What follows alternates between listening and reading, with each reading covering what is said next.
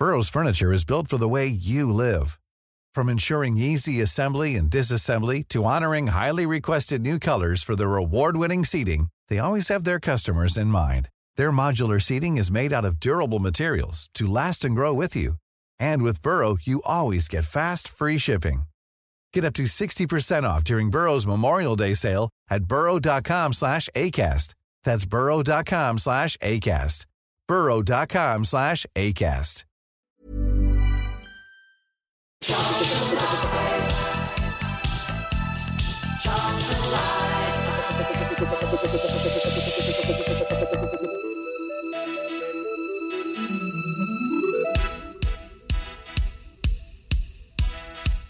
Good evening, everybody, and welcome to Charlton Live, sponsored by the British Institute of Kitchen, Bedroom, and Bathroom Installation. My name is Louis Mendez. This is our first show of 2024. I hope you guys all had a fantastic Christmas and New Year period, uh, very much away uh, from the football. Uh, joining me to look back at that period, and of course, ahead to Saturday's trip up to Port Vale. First up, top right of the screen, Joe Puddyfoot. How you Joe?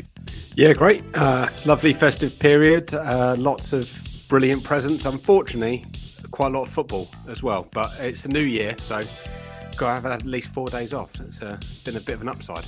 Yeah, it's, it's, it's, it certainly took the edge off the, the festive the festivities, isn't it? The old the old Charlton there. But um, yeah, we'll, we'll, discuss that shortly. Bottom of the screen. Uh, also joining us there is uh, is Lewis Cat. How you doing, Lou? Yeah, I'm not too bad, mate. Thank you. How are you? How was your Christmas? Uh, yeah, it is ruined consistently over and over and over by the football, unfortunately. But other than that, it was fine, mate. Thank you. Yeah, good evening uh, to everyone joining us uh, in the chat as well. Loads of you guys in there already. Bob uh, Roberts in there, Andrew's in there. All hell let loose. David.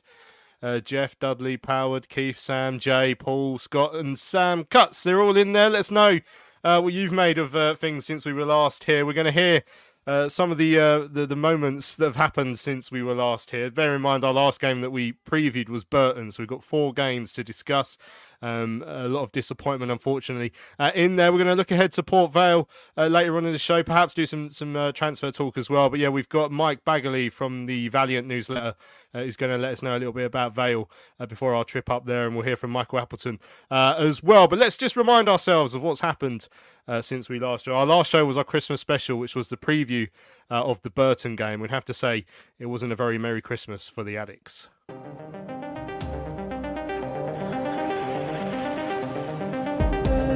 Cross by Hughes. It'll drop to the edge of the area, and surely there's an offside flag there. No, nothing given. And Sweeney has equalised for Burton. Again, how many points are we conceding late on? Yeah, just just disappointing. You know, the reality is, is they haven't looked like scoring a goal this afternoon, and I think in those moments um, when you need to see the game out, I'd expect us to be a little bit more professional. 1-2 with Ford, who gets the ball into the box. Hector spoons it up in the air. It allows Maynard Brewer to come out, punches it away under pressure. And then Fraser completes the clearance. But Brown meets it first and gets it across to Agyei on the right-hand side. Pratley making move in the middle. He goes past Edun. Ball back across. Finished by Beckles. Orient have the lead. I said the substitution of Agyei may make a difference. Gets past Edun far too easily we can't sort of step away from a game losing 1 0 when the opposition only have really a 10 minute spell of pressure. You put your finger on why that, that keeps happening over the last few weeks because you could argue Burton only had a couple of minutes spell, Cambridge only had a few minutes spell, and they, have all managed to get goals. Yeah, no, I mean, listen, I think this today was definitely a build up of that. Uh, prior, it's difficult to tell really because obviously, you know, at that moment when you're heading the game, yes, you're hanging on and you're trying to sort of see out a game, um, and that has its moments, its nervous moments. The clumsy trip, quick free kick into the feet of Collins, gets the ball across. And the home side have the lead. The Charlton players are looking across for a, an offside. Who finished it at the far post. I think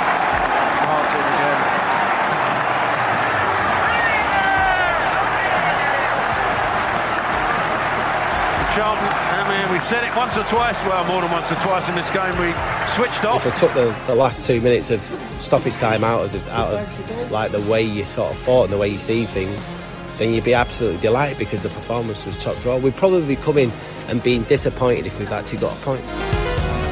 Air of uh, anxiousness in the Valley crowd as uh, Smith takes a shot! And that's gone beyond Maynard Brewer and into the back of the Charlton net. Just about to say, actually, Tell, when there was a bit of a breather, we've gone very, very defensive since the substitution. Got to say, can't ask any more of the players. Well, they, they give me everything they could. Because you understand the reaction from the fans, of course, with the run re- results that's going on at the moment. Yeah, but there has to be perspective as well, which there never is in football. So yeah, I can I complete it. It's we're in a you win and everything's fantastic. You lose and everything's not fantastic. That's the business we're in. I get that. What's the perspective that you'd like the fans to sort of understand at the moment? We've got nine injuries and probably six or seven are probably first team regulars. I think that's the, the reason that Charlton are in this current run and is well, in the first probably seven, eight games of me being here, we never lost a game. We looked like we were going to roll teams over three or four nil.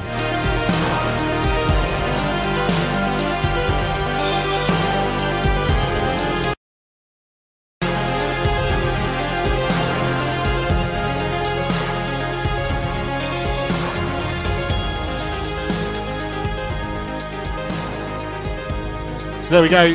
That was a look back at some of our fixtures over the festive periods, and uh, yeah, some of the reactions from the Addicks boss Michael at Appleton as well. Um, Joe, so over the the four games we've had since we picked up one point, uh, three defeats uh, in that time as well. We're now six games without a win uh, in League One. We've only won two of our last 12. We haven't kept a clean sheet in those 12 games. We're 14 points off the playoffs. My graph has uh, blown up basically. The playoffs just aren't going to happen unfortunately, this season because we'd have to turn into the best team in League One for the rest of the campaign. And I, I, I, hate to be the bearer of bad news, but we are not the best team in League One, Joe.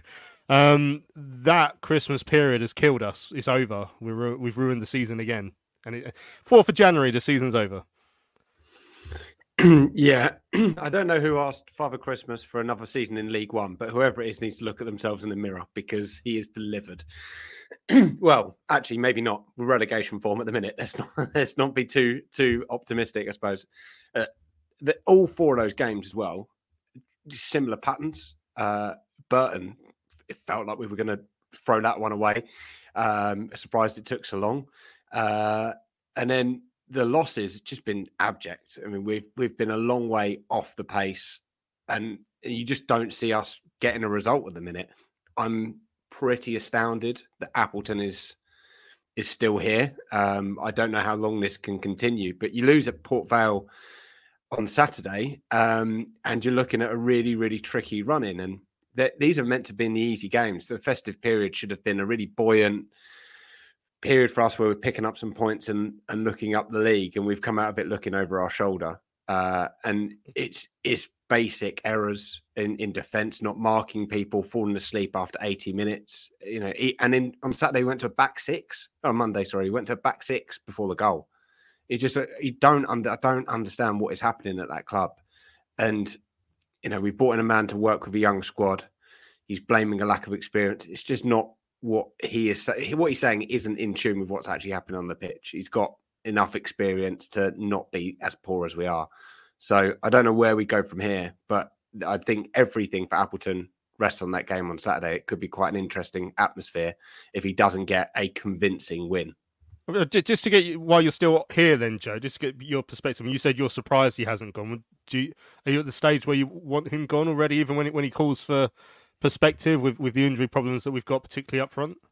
Yeah, gone. Um, I've I've been I've been done with Appleton for a few games, actually before Christmas. The the persistence of playing May on the right wing, the persistence of playing Fraser over Watson. I don't understand either of those decisions, and I don't think the average Charlton fan will be sitting there looking at that thinking he's setting us up for success. Um, and how do you how do you persist with a manager who, from my my view, is, is deliberately harming our season and our prospects. Because if we lose Louis Watson, who is a cut above the likes of Fraser in that midfield, he's making our squad weaker for the second half. And if you take Appleton's six matches with Aneke out of the system, we would be one point or sort of goal difference outside of relegation zone. So he's he's unless he gets Aneke back and fit for the rest of the season, we're we're in we're in trouble under his current philosophy.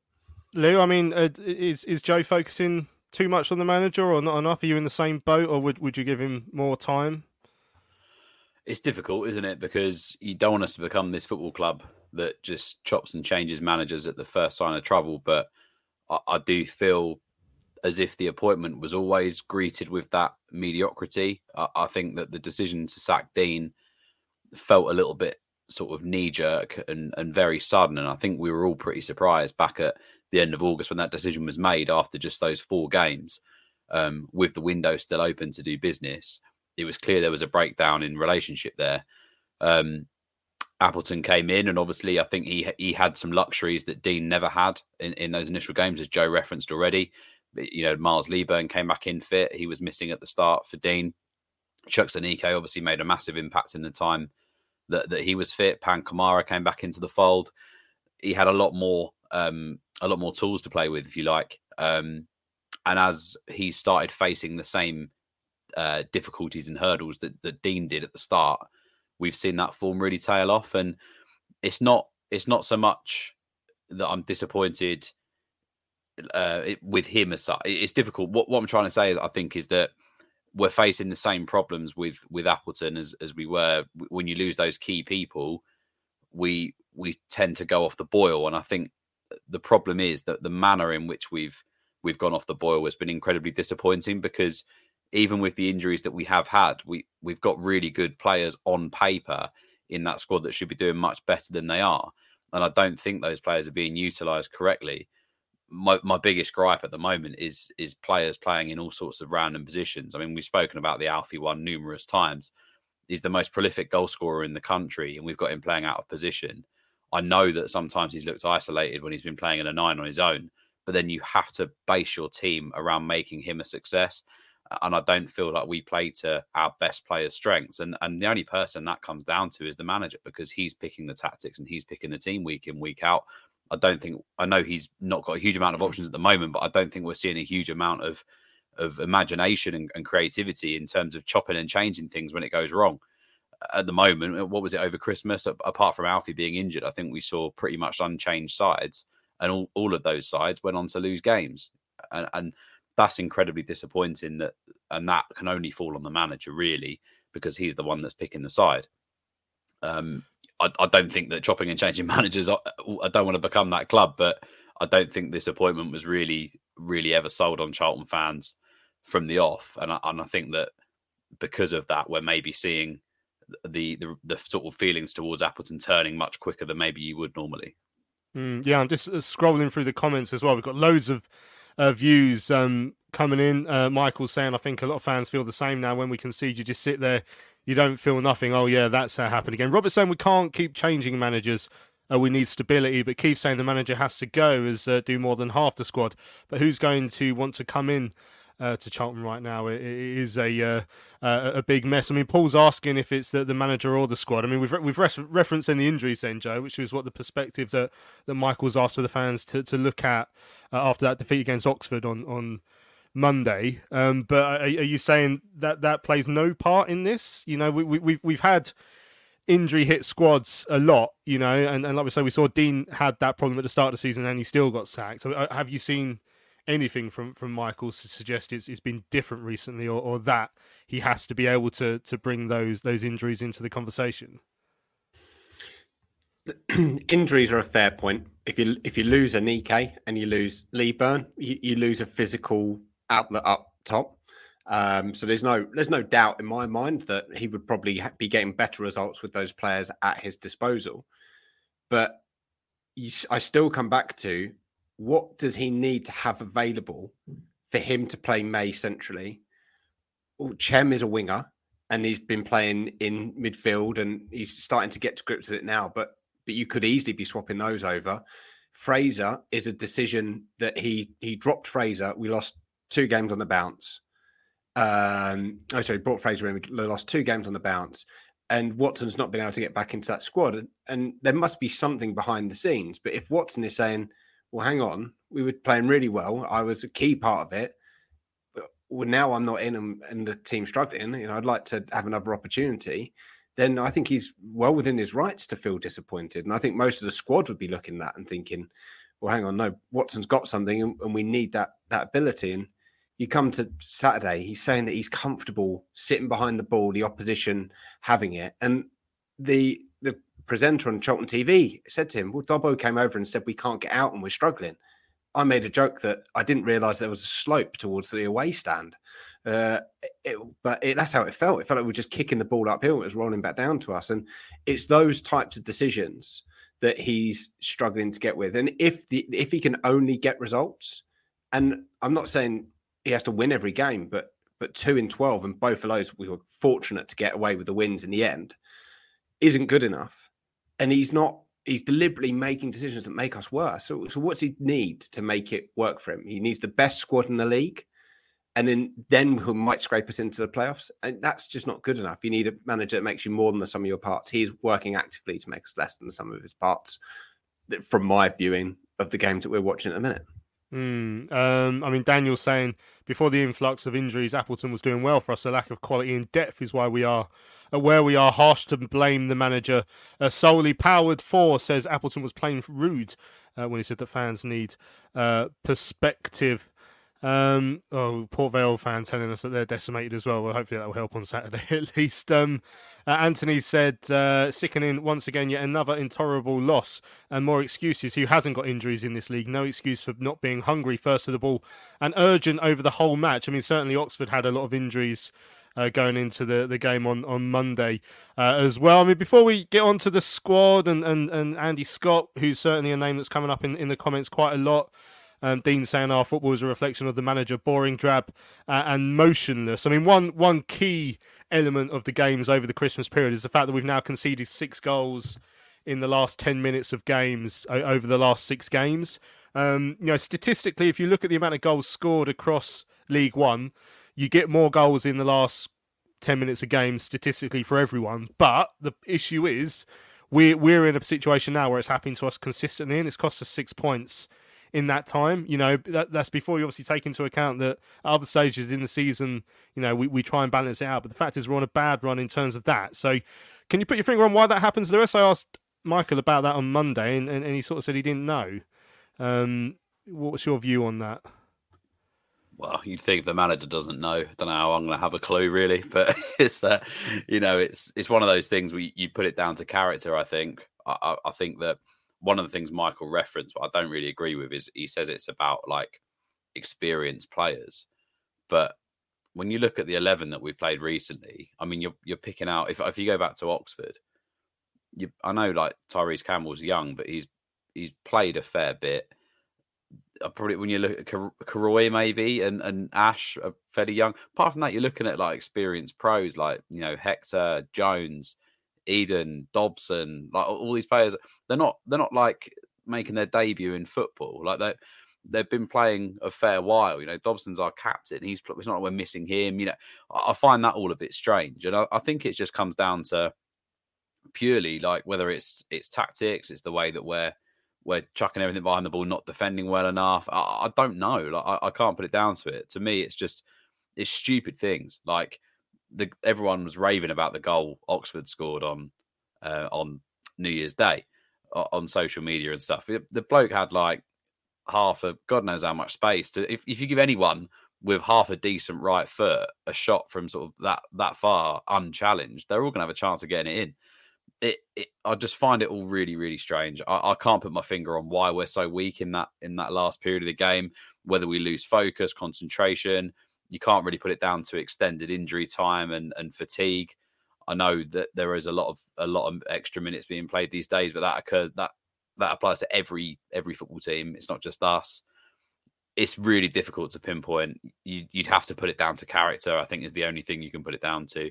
I think we've got quite a few sort of weak weak minded players and and stuff in in that sense. And we've raised this so many times before. I think like attitudes and heads dropping and not looking bothered we see it far too often, and and fans are getting sick of it. And I think really we're starting to get caught out a little bit now. I mean, if you're an opposition fan, if, if you're Port Vale this weekend, if you're Port Vale's manager, caretaker manager, whatever they've got at the moment, and you're looking at our record at the end of the game, you're thinking like chuck everything at them in the last ten minutes, and we'll win that game. And that's a big concern. It's something we've got to iron out pretty quickly. And if Appleton can't work out what it is, then we're in trouble because that is our Achilles heel at the moment. Yeah, I mean, especially if if if the, the the fact that we have a young squad is referenced. I mean, if you look at some of the some of the goals that have gone in late in. I mean, basically some of the goals we conceded throughout the whole time. But who are the players who are having the defensive laps at that late goal at Bristol Rovers? Well, it's Tayo uh, down the left hand side. Both the central defenders are caught flat for pretty much everyone. But you know, senior players. Um, who who are the the players in that in that back four and midfield that were una- unable to let that that to block that long shot against Oxford? You know, it's between Fraser and Dobson. Fraser's gone sort of with the wrong man and then reacted too slowly. Dobson's tried to come across, but it's a senior back four that, that's that's let that goal in as well. If they're to be blamed, which I don't think they are for that one, but I'm saying it's it's it's, it's a pretty senior part of the pitch that's letting us down at the moment as well. So I don't really think you can you can talk about the youth. I mean, the, the goal we conceded at Leyton Orient was just everyone had a go. everyone had a go at getting it wrong, Joe. I mean, that's what sums up a little bit where we are now because I've looked at those four performances that are scrolling across the screen. So the Burton game, you know, we started off brightly, but then it felt for all the world that we weren't going to kill the game off. Maybe had one or two chances, and then the inevitable happened where we fell asleep um, from a free kick. The Leyton Orient game was just a really bad performance against a really bad Leyton Orient team as well. You know, I was there for Radio London, and we're being balanced there, but I was saying that both teams look poor in this game. Um, and you know we, we, we still conceded that the Bristol Rovers game. Obviously, we heard Michael's comments uh, in in the clip there about how he thought we played excellent. I, I, I certainly wouldn't have gone anywhere near that far. I, I I would argue it was better than Leyton Orient, as in we had two spells, fifteen minutes either half, where we looked like we could score a goal and put this opposition under a little bit of pressure. But th- that's in a way even worse because we can still find a way to throw away games at the moment. Um, lack of concentration, whatever you want to call it. You know, and Oxford again, it felt quite inevitable after a really bright start that we were that we were going to concede because we were getting deeper and deeper, and you know that that mistake is always in there, even if it is a bit you know a bit of bad luck with the fact that the geezers who's literally never scored a goal before was pinged one 40 yards out into the top corner. It's still us that gave him the space, you know, invited him to have the shot. So I mean, what does that say about even the senior players at the moment, Joe? That these lapses of concentrations or these mistakes, even when they have a slightly better game, they're still there, and it's costing us. You know, it's cost us already. It's too late to get into the playoffs now with what we've done. Even if we go and sign four Messis and five Ronaldos in January, we're not going to get into the playoffs because we've just left ourselves too much to do. Yeah, and I, th- I think I think some of our experienced pro- players are probably part of the problem. I mean, Hector, I've not really not really liked at all this season. I think he's been so prone to errors. There's one point this season he was responsible for. I, I worked out about two thirds of the goals that he was on the pitch for. So he's hardly a steadying force at the at the back. Um, Jones is the only one that you can really sort of hang your hat on in that defensive line. I think to to put in a good solid performance, and and the players like Fraser just don't seem at it at the minute. So we're calling for experience, but we're when we're not we're not getting what we need out of those players. And you, know, you mentioned Orient. It was a, it was a dreadful performance from start to finish. Bright, uh, Bristol, okay, a couple of bright spells, but listen to the Oxford manager's uh, press conference. He said they lost a, pl- a player on the morning of the game and they had to restructure their team, and they also uh, had put in place a new system the day before the game. They had one training session and a team meeting to try and get that together so he said for the first five minutes we weren't at it. We scored our goal in the first five minutes. He said I felt like it was much more comfortable and felt like it was only going to go in one way. So even even the bright spots taken out of Oxford when we dominate uh, are out of those kind of scenarios. So we look, we need more players. There's, there's no there's no doubt about that. We need better players, but it's pointless signing a good, promising midfielder if you're then going to leave him on the bench, and it's pointless signing a player that's going to score 20, 30 goals a season and putting him on the wing. And and these are the problems that we're we're facing at the minute. And I think it does because of those factors. If he was picking the right players in the right positions all the time, and we were still being let down, you'd be like, okay, we just need some better players, some people that are mentally there and, and can do it for 90 minutes. But also, he's very quiet on the touchline. He's hardly leading these players on the pitch himself with what he's doing. So, you know, does he not need to maybe just look at his own position and say, well, hang on, I, I need to drive these players in the last 10 minutes when they're mentally fatigued.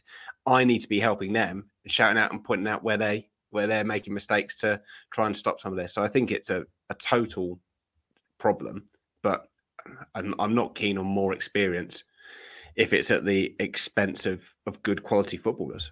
Mm, um, Luke saying uh, Hector and Fraser have become major scapegoats for us. I think it's unfair. They're all equally as bad as each other, except Dobbo. But I mean, the thing with Heck, I mean, I, I slightly disagree with something Joe said earlier. So I've, he has actually had a couple of good games recently, and that's what makes him more frustrating because he went through this run of looking like the Hector I thought we signed, you know, when we first started last season. But then the mistakes eke back in, you know, and, and no clean sheets in, in that time is is simply no nowhere near the level that we're supposed to be at. You know, Fraser like even last season, I remember speaking to Dean Holden last season. I think after Fraser got maybe his eighth or ninth goal of the campaign, which on paper is pretty good. But I remember thinking at the time, I feel I feel like there's more to come from him. I feel like he could involve he could be involved more in games. And, and this season he's gone backwards. Of course, he's playing a, a deeper role, which might not help him. But he's been one of the most frustrating players we signed. You know, considering how long it took us to to, to pick him up. Um, yeah, I mean there were comments about Andy Scott um, that that need addressing. Um, you know, it's Lewis. You, you brought up his quotes from earlier on in the window. If you just want to remind us uh, what sort of lines he was talking along and how much, you know, he's really got to earn his money this uh, this January. Let's put it that way, because he's he's got a lot of catching up to do with what's been achieved in the transfer window so far. Whether the club see it as they were here properly in those two windows or not. Yeah, I mean, I think for me, what I've been most disappointed about with with Andy Scott so far is the similarity I struck between him and Thomas. Uh, and what I mean by that is coming out and putting yourself above the parapet with with statements. Um, obviously, there were there was some heavy justification needed for when they let Dean go so quickly, and I think in that came the statements, you know, around this is the last day that we're a losing club.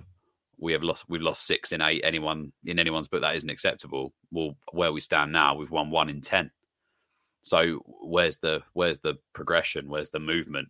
So it's the last it's the last day that we're a losing club. It doesn't it certainly don't feel like that at the moment.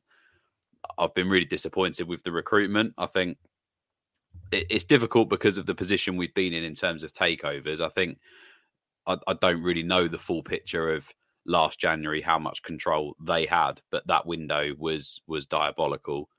The players that came in really, excluding probably Hector, were were well below par in, in what we expected. None of them were really made a mark at all. The summer, you look at our best two signings, Alfie May and Lloyd Jones, in, in my opinion. Others may think different, but those two, in my opinion, have been our best two players. They came in when Steve Gallen was still here. And then following on from that, you're looking at the likes of the loan market that we that we entered, and we it felt like we had a bit of a rush in the loan market in the last few days of the window we saw Abankwah come in, uh, Louis Watson, these sorts of players. I mean, as it stands at the moment, how many of those players could still be here in January? Tedic probably looks like he's going to go. It's been, you know, reported about Louis Watson could potentially go back. James Abankwah, I forgot he existed until last week when I was looking this up. Uh, Pan is injured. You'd like to think he'll come back and play, but you, you never know that he could get injured again and go back.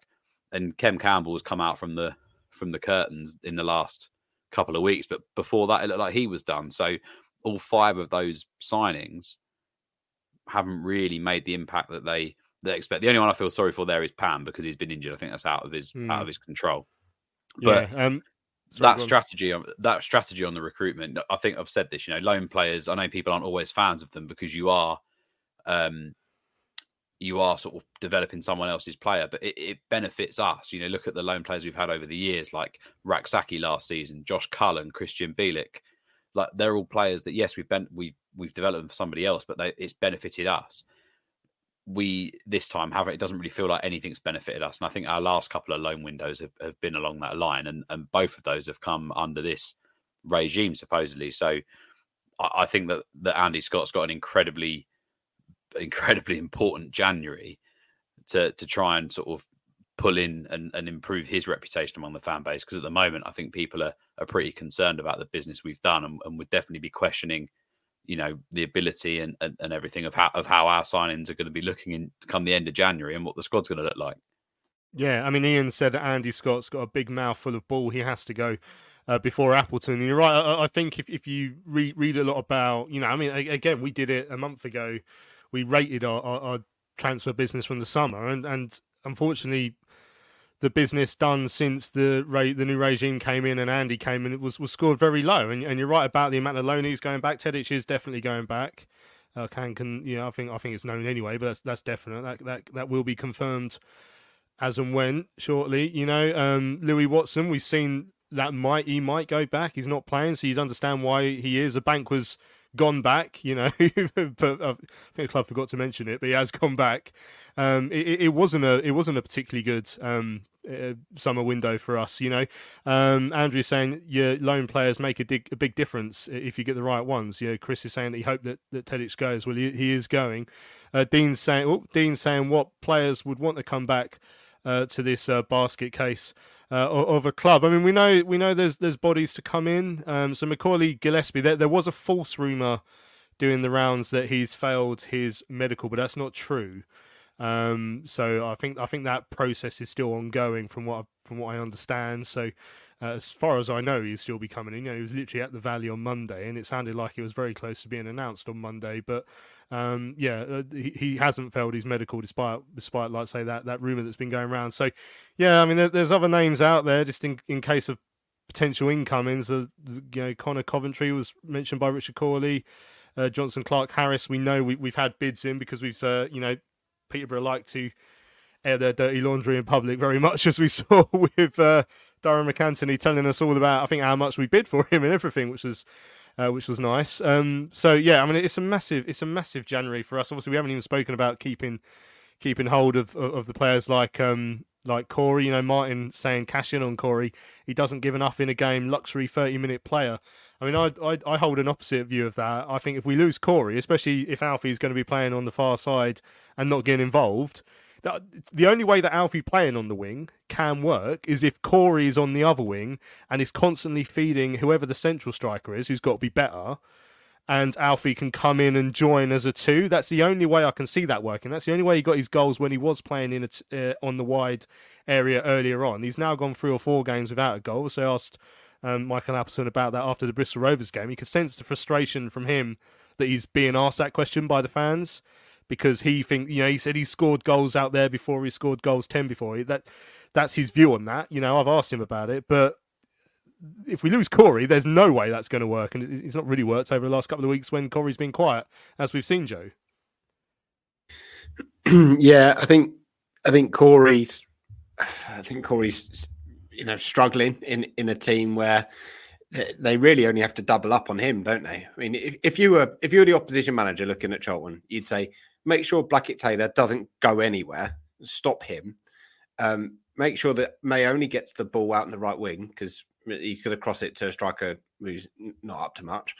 Uh, let's make sure that we sit on Dobbo and uh, pressurize Hector, stop the long balls in behind, and then that's it. You've you've stopped us, really, haven't you? There's there's not a lot more that we got in the locker um, at least when you've got the likes of Tyreece Campbell, who's got a bit of a trick and can beat a player, you've got another option. It, just a few more things to think about. Lou Watson carries the ball, so it's a different threat.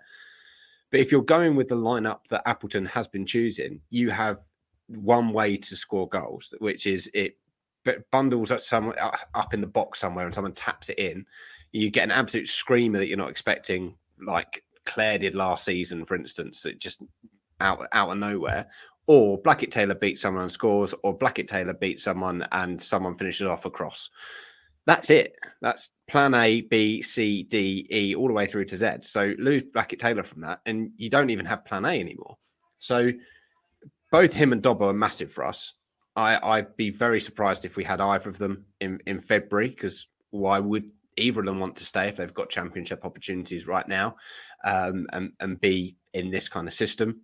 Um, and and they're going to need uh, you know a, a, massive massive upgrade on on the squad with that money which is going to be very difficult to do in january. So yeah i i don't think corey's been at his best but i don't think i don't necessarily think it's all all on him. I think he's being set up to have a very difficult 90 minutes ahead of him where he's just marked out of the game um, and not given much support from from the strikers in the middle because there isn't one there to tap in the goals Mm, right, Lisbon tweeted us, "Hi guys, you only have to look at Brighton to realise stability and opportunity is 100% down to the ownership. Until our owners invest in a top class infrastructure uh, of resources and modelling, we stay in limbo and the usual merry-go-round, merry-go-round of no character uh, and, and, leadership. I mean, I saw Charlie was in the chat earlier, um, you know, saying he thinks a lot of this is down is down to the owners uh, already.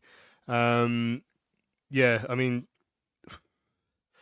it's not been a, it's not been a great start, Lewis. I mean, the argument is they've they've not hit, been here that long, which is which is obviously true in, in, in some respects. But yeah, they, they need this January to, to really show, you know, what what what they're going to be about here. And, and like like I say, I, I hate I hate getting to the fact that it's in January and we say right, plan for next season because it's frustrating. But that's where we are now. So they've got to get it right and plan for next season. They've got to have a, a, promising second half of the season. The the manager needs that, and and the squad needs it, and the ownership need that, so that we're in a position where. You know, if we were to play a side on the last day of the season, I think we are away at Wycombe And do you remember our last day of a couple of seasons ago when we went to Ipswich and got pummeled 4 0? And I remember tweeting like they're ready, like they're ready for next season. They're they're in a position. I think they still did more business since then, but I, I want us to be the end of this season and us go and beat Wycombe 3 4 0, or something know, whatever, beat them 1 0, whatever, and the Wycombe fans to turn around and go, blimey, they're ready for next season, aren't they? And I don't know if I'm confident that's going to be the case yet. No, you and me both. Uh, you know, that's that's where you want to be. I think it's it'd be it'd be pie in the sky to think that anything can happen this season now. And I think I imagine the the owners will will look at it and they are more football people than before. So you'd think that they'd look at it, not you know, they're not silly. You must look at it and think, okay, yeah, this is this hasn't gone well. We either make an impact in January to try and get people back on side, sign some decent players, finish strong, so that people are talking about us as uh, you know as candidates to go up next season and, and favourites to be up there next season, or we hold off and we invest in the summer because we don't know where we're going to be. But I think ultimately everything it's going to take a lot of time because we as a football club have gone through years and years of neglect, and it's very early in in this group's tenure to to judge what they're doing. All we can really judge is what we're seeing on the pitch because we're paying supporters and we're turning up and we're seeing performances that aren't good enough and, and we're seeing players that aren't performing well enough and we're seeing the crowds drop because of that and they're all things that impact us directly what we don't see is is maybe they're doing stuff in the background that is strengthening the infrastructure of the club that maybe we're not seeing that we might benefit from in a couple of years. You know, it's, it's so early, um, but ultimately, football is a competitive sport, and, and fans want to see their team winning as many games as possible, and they want to see the better players pulling on their shirt. And at the moment, we're not getting that. You know, as a Charlton as a product for the supporters isn't attractive, and there's a lot of work to be done to make it that again. And it feels like there's a real disconnection at the moment that we as a club, you know, thrive so much on that fan and club bond. It feels like that's really, really battered at the moment from years and years of damage. And it's going to take a long time to rebuild that. But what isn't helping at the moment, of course, is that the football is, isn't good enough. And ultimately, I think we need a strong January and to finish this season strong to try and get everybody back on side so that we can all push forward together next season on and off the pitch. Mm, um, yeah, uh, interesting to talk about sort of how damaged we are as a fan fan base and our, our relationship with the club is is at an all time low, and it has been for you know a, a few years now. Um, and, and, it's hard, and that, that's why every setback, and, and this is more than a setback. This is another season in League One at the lowest point in our entire footballing history on the pitch. Feels even worse, you know. It feel it just feels awful when when we know we're going to be stuck down here for another year, and that's why things going wrong uh, you know, and the manager calling for perspective is is going to be hard to get that back because you know we are we are damaged at the moment. We are damaged goods. Uh, Chris Davin pointing out that it all went wrong after the scripted holding hands running to the covered end after the first game. Remember when we'd uh, won the league after the, the, old Liverpool 2, West Brom 2 celebration? If Leyton Orient had anything about them, they would have done that back to us on, on Boxing Day because uh, that was uh, that was funny. Chris says, "Wasn't everyone meant to be together after the Spain trip?" Yeah, well, you know, having a nice weekend in the sun and, and watching the lads train only takes them so far when when they're going to serve up what they've served up. Unfortunately, uh, throughout the course. Uh, of this season. Right, we're going to have a quick break. Uh, when we come back, we're going to focus our attention on Port Vale away. Uh, we've got our Port Vale guest who's waiting in, in the waiting room as well. Uh, hang around. We shall be back uh, in about a minute or so. Thinking about a new kitchen or bathroom? Find professional, independent local installers with free home surveys, itemised quotes and protected payments, trading standards approved contracts, and workmanship warranties. The British Institute of Kitchen, Bedroom, Bathroom Installations accredits installers to ensure they are police checked, fully insured, and experienced. Take the risk out of home improvement. Visit bikbbi.org.uk. Hello, fellow Addicks. I'm so excited to tell you all about our micropub, the River Ale House. The River Ale House is based in East Greenwich. It has six Pub of the Year awards, an ever-changing selection of amazing beer. It's owned by Charlton fans, walkable to the ground in just 20 minutes with buses that go direct to the Valley too. If your matchday routine includes a drink with your friends, you must join your fellow Addicks in the river. See you soon. It's that time of the year. Your vacation is coming up. You can already hear the beach waves, feel the warm breeze, relax, and think about work. You really, really want it all to work out while you're away. Monday.com gives you and the team that peace of mind. When all work is on one platform and everyone's in sync, things just flow wherever you are. Tap the banner to go to Monday.com. Everyone knows therapy is great for solving problems, but getting therapy has its own problems too, like finding the right therapist, fitting into their schedule, and of course, the cost. Well, BetterHelp can solve those problems. It's totally online and built around your schedule. It's surprisingly affordable too. Connect with a credentialed therapist by phone, video, or online chat, all from the comfort of your home. Visit betterhelp.com to learn more and save 10% on your first month. That's BetterHelp H E L P. Right, welcome back to Charlton Live. This is the big match preview. Let's start to gear up for Saturday's trip uh, up to Vale Park. Not a happy hunting ground uh, for us. I've, I've, only been there twice. We haven't been there uh, that often, but both times I've gone there. The first time Russell Slade had a massive go uh, at the players and the fans. Um, a funny story. I, I, like you, you, guys will all know Ben, who who joins us on the pod sometimes, uh, and and Ben would come to the majority of away games, um, especially the midweek ones, and we'd all stay up there. A few of us. Um, and obviously, I go off and do the work. And then once I finish doing my work, I'll go find Ben and, and, and, our friend Pauline, and we'll have a pint or two after the game and, and debrief. And I remember getting back to the to the pub after that one and saying, "Cool, he was not happy." It was the game where we we were one 0 up with a few minutes left, and then he. I think he bought on Harry Lennon to give away a penalty. He certainly made a negative sub, gave away a penalty. We drew 1 1. Uh, and the away end started singing Russell Slade Ain't Got a Clue. So I went back and told Ben, it's like, for he weren't happy with this song that was coming out of the crowd. And Ben was like, oh, I started that one. I was like, oh, cheers, gave me an easy ride there with the manager, didn't you? Um, and then obviously last season uh, was Ben Garner's implosion um, after the, the, comments about uh, Thomas Sandgaard. I listened back to him earlier today, and it is remarkable to hear a manager speaking uh, about the recruitment of the club like that. But in fairness, you could argue we've already had that this season as well, with Michael Appleton speaking about the last two windows not being anywhere near good enough. And, and even though Andy Scott refuted that or rebuted that a little bit. You know, that's still what the manager said. Uh, so hopefully we'll have a better trip this weekend. Um, and uh, let's uh, bring on our guest now uh, to discuss uh, the Vale. Uh, Mike Baggaley from the Valiant Newsletters join us. Hi, Mike. thanks for joining us. How are you? No problem at all. Hi, fellas. Yeah, I'm fine. Thanks. Hope you're okay. And I, I hope you enjoyed your pint in Burslem more than the, more than the game by the same way it certainly seems seems to be the thing to do in Burslem when you're up there. You've got loads of nice pubs. Um, yeah. Um, so, Mike, tell us uh, a little bit about Vale's season. I remember when, when you guys came to uh, the Valley towards the end of last year, you, you were on the verge of staying up. I think you're, you're staying up that was actually confirmed that day. But I don't know. I felt like there was some unhappiness um, in in the supporter base this time last year. Fifteenth, you're on the same points and uh, as us in League One, which I can assure you is not an achievement. But um, I mean, how how, uh, how, have you guys rated your season so far? Um, I, I, suppose inconsistent. I mean, overall, I think Vale's budget is probably around 15th or maybe a place or two lower. So you could argue that uh, overachieving by a place or two. Um, made an awful start, losing 7 0 at Barnsley on the opening day of the season.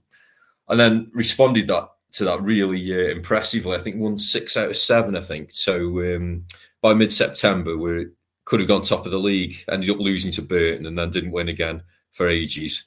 Sort of plummeted down the table, improved a bit, and then it's been a bit inconsistent since then. So now find ourselves in 15th. I think the last um, the last week's probably been typical. you know, recent games played really well to beat Blackpool three 0 at Vale Park, but then lost two one to um, bottom of the league Carlisle on New Year's Day. So um, don't ask me for a prediction because I've got no no idea what will happen on Saturday. Um, firstly, can you confirm that you don't score any goals in the last ten minutes of the game before we get our hopes up? Um, and then the second second question, I suppose, what would be uh, what would be the main threats for for us to be looking out from you? So, I mean, you've already scored three against us, so obviously you've got you've got a few, few in the uh, in the tank, and you scored three recently. So, who would be the main players to be watching out for? Right. Okay. So uh, yeah, I can't, I can't, promise about no goals in the last ten minutes. It feels like not, but I might be wrong. Um, so yeah, main threats. Um, James Wilson definitely, who's just come back from injury. He's a real um, quality player. He was at Manchester United as a youngster and then went on loan to the Championship clubs. But he's had a history of injuries, really, which is why he's ended up in League One. Um, but he's he's just come back uh, from injury, and he makes such a difference. He's a real quality player. Uh, can play as a centre forward or just off the striker. Um, he scores goals, but he's just he's just great to watch as well. Um, like I said, a player who should really be playing in the in the championship at least. Uh, so he's a threat. Uh, ben Garrity, who's a midfielder, he scored 11 goals so far this season. Mainly, as I said, mainly from midfield. Uh, but he had a slight knock at the end of the game at Carlisle, so I'm not 100 percent sure he'll he'll start on on Saturday. If he does, though, he's a, he's a real threat, real fans' favourite, hard-working midfielder, but a real a real good finisher as well. Mike, how have the club reacted to losing uh, Ollie Arblaster? Obviously, I think he left you was a real big player for you guys. Yeah. How how have you uh, sort of coped with losing a player of his of his sort of stature? Yeah, well, he, he was excellent as well, Lewis. I mean, he um, he looked a, re- a real good player. His first loan, England under twenty international, and he was a midfielder who could do do everything really, sort of old fashioned, almost box to box midfielder. And unfortunately, when he was recalled by Sheffield United, Vale also lost his partner in, in central midfield, Funso Ojo, uh, who's out with a hamstring injury. Um, and they've coped a lot better than I thought would be the case, actually. So um, Alfie Devine, who's another England under 20 international, he's on loan from Tottenham. He, he's largely played as an attacking midfielder, but he's dropped deeper. Um, so he's sort of the holding midfielder, really. Um, and he's been excellent. Last two games, he's been man of the match in one of them, and I think probably runner up for man of the match in the other. He's only 19, but he can do a bit of everything. Um, I suppose almost like a, a, quarterback style football, you know, really spray long passes out to the wing backs. Um, a competitive player as well. And then Garrity, who I just mentioned, has been playing a little bit deeper than usual in midfield as well. So actually, Vale have, although the shorter numbers, those two those two have done a good job in sort of covering for um, Arblaster and uh, and Ojo. Yeah, and just finally, then, I mean, as you said, you won't give us a prediction in terms of the, the, the score, which I think is fair with, with, us as well at the moment. Obviously, we're we're not very strong on the road. Um, we've only won one away game all season. What what is sort of Port Vale's playing style at home? Will they allow us to have a lot of possession and, and sit in and try and make it difficult to, to break them down? Are they are they happy to do that on home turf? Generally, Vale have, have, have, tried to have a sort of possession based style, and that's been a sort of bone of contention actually with supporters because they have, they have changed to that, that style this year. Some fans like it, some some fans don't like it at all. They don't like um, play, Vale play with three at the back, and they don't like seeing the three centre halves knock it about to each other, back to the keeper, you know, and so on. But Vale have generally had more possession in games than the opposition.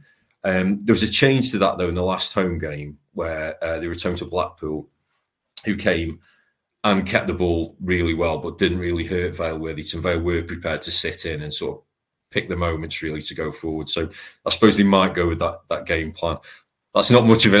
It's not really a definitive answer, but they can do both. But generally, it's been uh, they've tried to keep possession and and unpick teams that way. I think it might suit Vale if Charlton come and come and have a go at them though. That'd be very interesting because, uh, yeah, just to see how we uh, approach a game away from home. Where I, I, feel like we we can be quite good on, on turnovers. That's what we were doing on uh, Monday against Oxford. But yeah, interesting game. 14th against 15th in League One. Can't wait for it. Mike, thanks uh, thanks for your time. Uh, I'm sure I'll see you up there on uh, on Saturday. I look forward to seeing you. Thanks very much. There we go. That's Mike Baggaley uh, from the uh, Valiant newsletter, giving us a lowdown on uh, Port Vale ahead of um, Saturday's uh, trip up there. We should hear uh, from uh, our Addicks boss as well, Michael Appleton. I asked him just to look ahead to that game after the defeat against Oxford on Monday.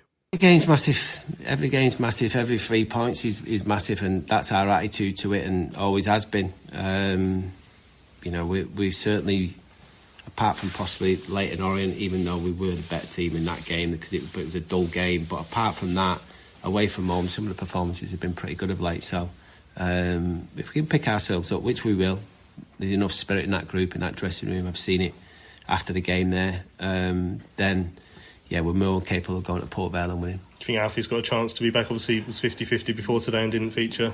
I hope so. I hope so. Obviously, you know, I think that um, it was, you know, a little bit gutted and disappointing that he wasn't available today. Obviously, he was suffering a little bit, as we mentioned at Bristol. But I'd like to think and hope, with a clear week, um, that um, yeah, we can put ourselves in a in a position where we maybe get him on the pitch.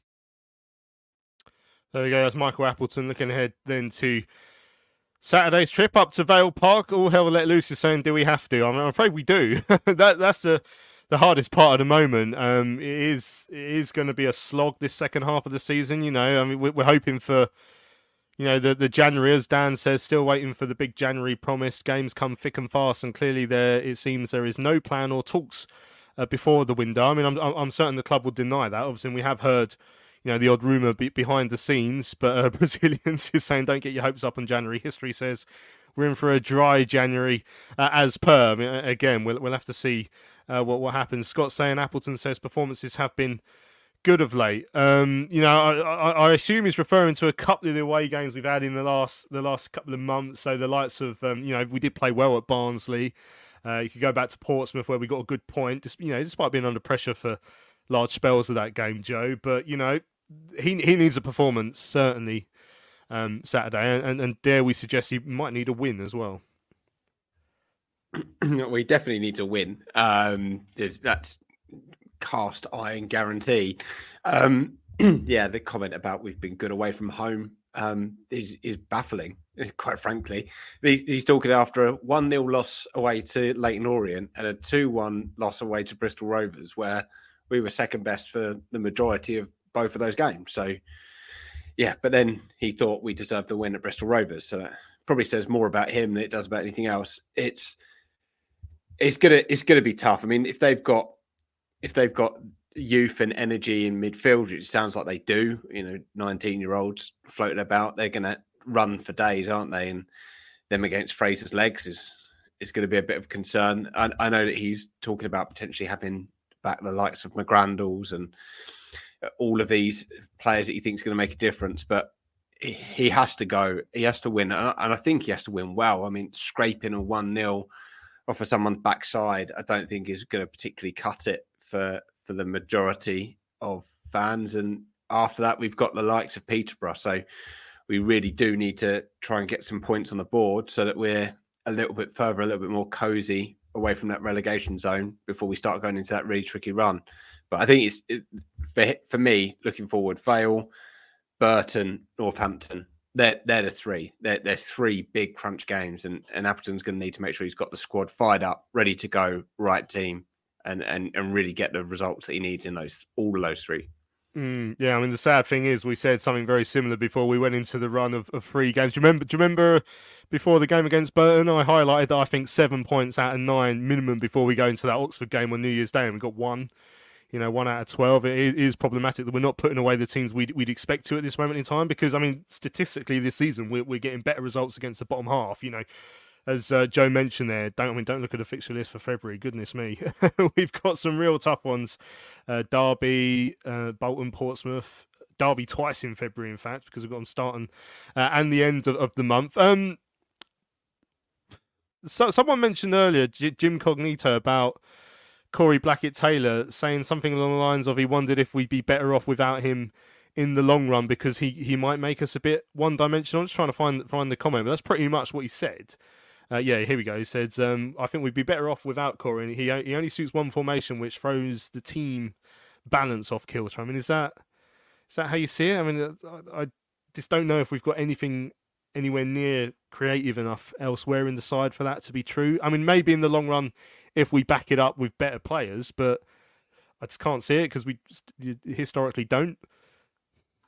No, I, I, don't. I don't really get that. I, I, can see. I can see what he means. Like our, our go-to and, and plan A is always get it to Corey. Hope that Corey can skin his man and get a ball in the box and it, it pings off someone's toe. But I suppose when when teams suss Corey out, which when he seems to be our, our main outlet, obviously ignoring Alfie, like our main outlet, people are going to target him and, and they're going to double up on him and and make it very difficult for him to to play to his strengths.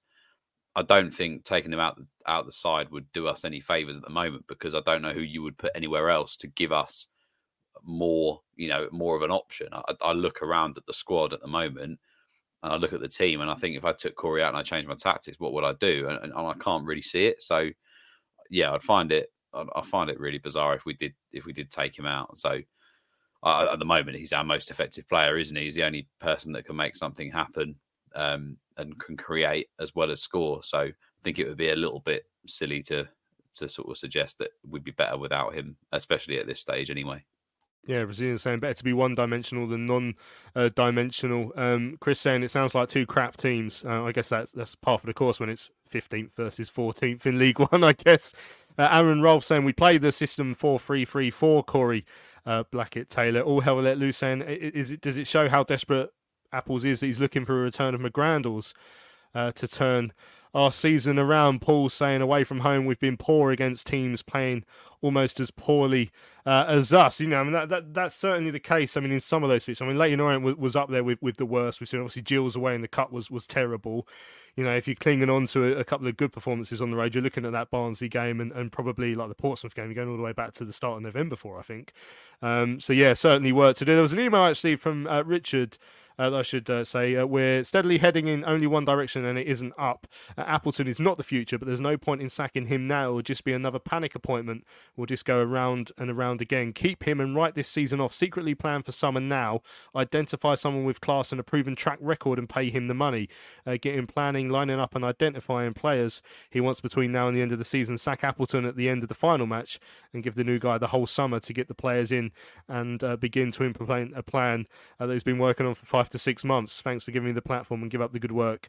Uh, you are much appreciated. That's uh, from uh, Richard. Cheers uh, for the rest. Uh, the message there, Richard. Um, in terms of, I mean, Tom Tom saying that Vale have no midfield. Honestly, I mean, it, it, feels like a bit of a silly question at this point because, it, like I say, there's every chance he's going to be going back at some point. But um, Joe, who would you pick in midfield this week between Scott and Louis Watson, for example, if that decision was still available to be made? uh, have you been living under a rock? Because uh, I'd have Louis Watson. well, can, can you see him? Can you see him making that decision? Can Can you no. see him making that decision? And no. I mean, because he spoke about and one we haven't even mentioned actually. I don't think you know. He, I asked him about Louis not playing and obviously being behind Karoy Anderson uh, after the game at Bristol Rovers, and he spoke about Louis being out of form. Um, now, I'm obviously, you know, he wasn't the only one who didn't play very well away at Gillingham, but he didn't play very well away at Gillingham. I wasn't at the Reading Bristol's game, so I don't know how well he played there, but people tell me it wasn't great. Um, you know, you, you sort of in the stage where anything's got to be better than what we've seen in the midfield from from someone like Scott or, or Karoy recently. Yeah, look, he, he won't pick Louis Watson. He's obviously decided that he doesn't like him whatsoever. Um, the fact he didn't come on when we were crying out for someone to relieve some pressure on us on, on Monday tells you everything you need to know. The fact he's picking Karoy ahead of him is is is another sign. You know, if you say you want experience and then pick someone whose first professional game was this year, it doesn't it doesn't really make any sense. So he won't. I would I would have Louis Watson in there. I think his energy is important. I think he helps Dobbo immensely. Uh, I think he holds on to the ball, relieves pressure. I think he's got a good pass. He's got a bit of creativity about him. I, I don't see the downside. Um, and what we're going to find is that Fraser's legs aren't you know aren't aren't there, and he he doesn't work particularly hard defensively. He he hides from the ball. I think he makes us weaker, puts more pressure on Dobbo. So for me, it's a no absolute no brainer. But it won't be. Um, and and that's that's the frustration for me because I think that genuinely I think that the only thing that's worse than some of Apple's team selections are some of his post-match interviews where he seems to just watch a completely different game to me, and maybe that's why Fraser gets in. But uh, I mean, we're gonna we're gonna need him. We're also gonna need Alfie May back. I think if we got any chance of of nicking a goal, because it doesn't matter how much we create if you've got no one sticking in the back of the net. Mm, yeah, I mean, Dean's saying, um, how do you get your form back or a chance to show it if you don't uh, get uh, a game? Just, I mean, just a bit of breaking news. Um, Sheffield Star uh, saying that Charlton are likely contenders for Tyreeq Bakinson um, to sign for us a midfielder on loan. So that's one name that's just been thrown into the mix by a legitimate um, journalist. Uh, Alex Miller up at Sheffield Star. You remember Bakinson because he scored against us for Ipswich uh, in the 4 0, and he scored against us for Sheffield Wednesday in the 1 0 at Hillsborough at the start of last season as well. So if we sign him, he can stop scoring against us, which will be nice. Right, we've run out of time uh, on this week's uh, big match preview. Um, we, have covered a lot of ground there. I'm sure there's still more to cover um, which we will do on Sunday morning. So we'll be back at 10 o'clock Sunday morning to look back at the game against Port Vale, speak about whatever else we want to speak about um, that's happened over the last few weeks, signings uh, and whatnot. Um, massive thank you, though, to everyone who's joined us live uh, on YouTube and sent in hundreds of comments. I've tried to get to as many as possible. Sorry if I've missed uh, any and, and, emails and whatnot. Um, make sure you subscribe to us on YouTube, get those uh, subscription numbers up, then you won't ever miss the show uh, again. Um, massive thank you to Joe and Lewis. Pleasure to speak to you guys as always. Cheers, guys. Yeah, cheers. Do it all again next week. Yeah, looking forward to it. You make, make me so happy when it remind me that we have to do this again after a, another potential game. but yeah, we'll see. Uh, massive thanks um, to uh, to Mike who joined us uh, earlier on as well to let us know about uh, Port Vale. But yeah, thanks for listening. Uh, I'm Louis Mendes. This has been Charlton Live, sponsored by the British Institute of Kitchen, Bedroom, and Bathroom Installation. We'll see you again on Sunday morning.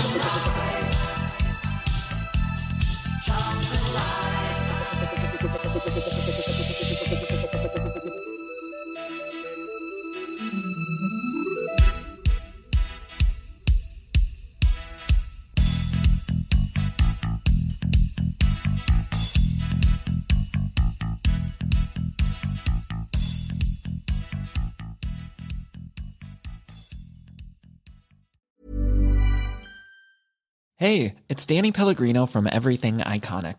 Ready to upgrade your style game without blowing your budget? Check out Quince. They've got all the good stuff shirts and polos, activewear, and fine leather goods, all at 50 to 80% less than other high end brands. And the best part? They're all about safe, ethical, and responsible manufacturing. Get that luxury vibe without the luxury price tag. Hit up quince.com slash upgrade for free shipping and 365 day returns on your next order. That's quince.com slash upgrade.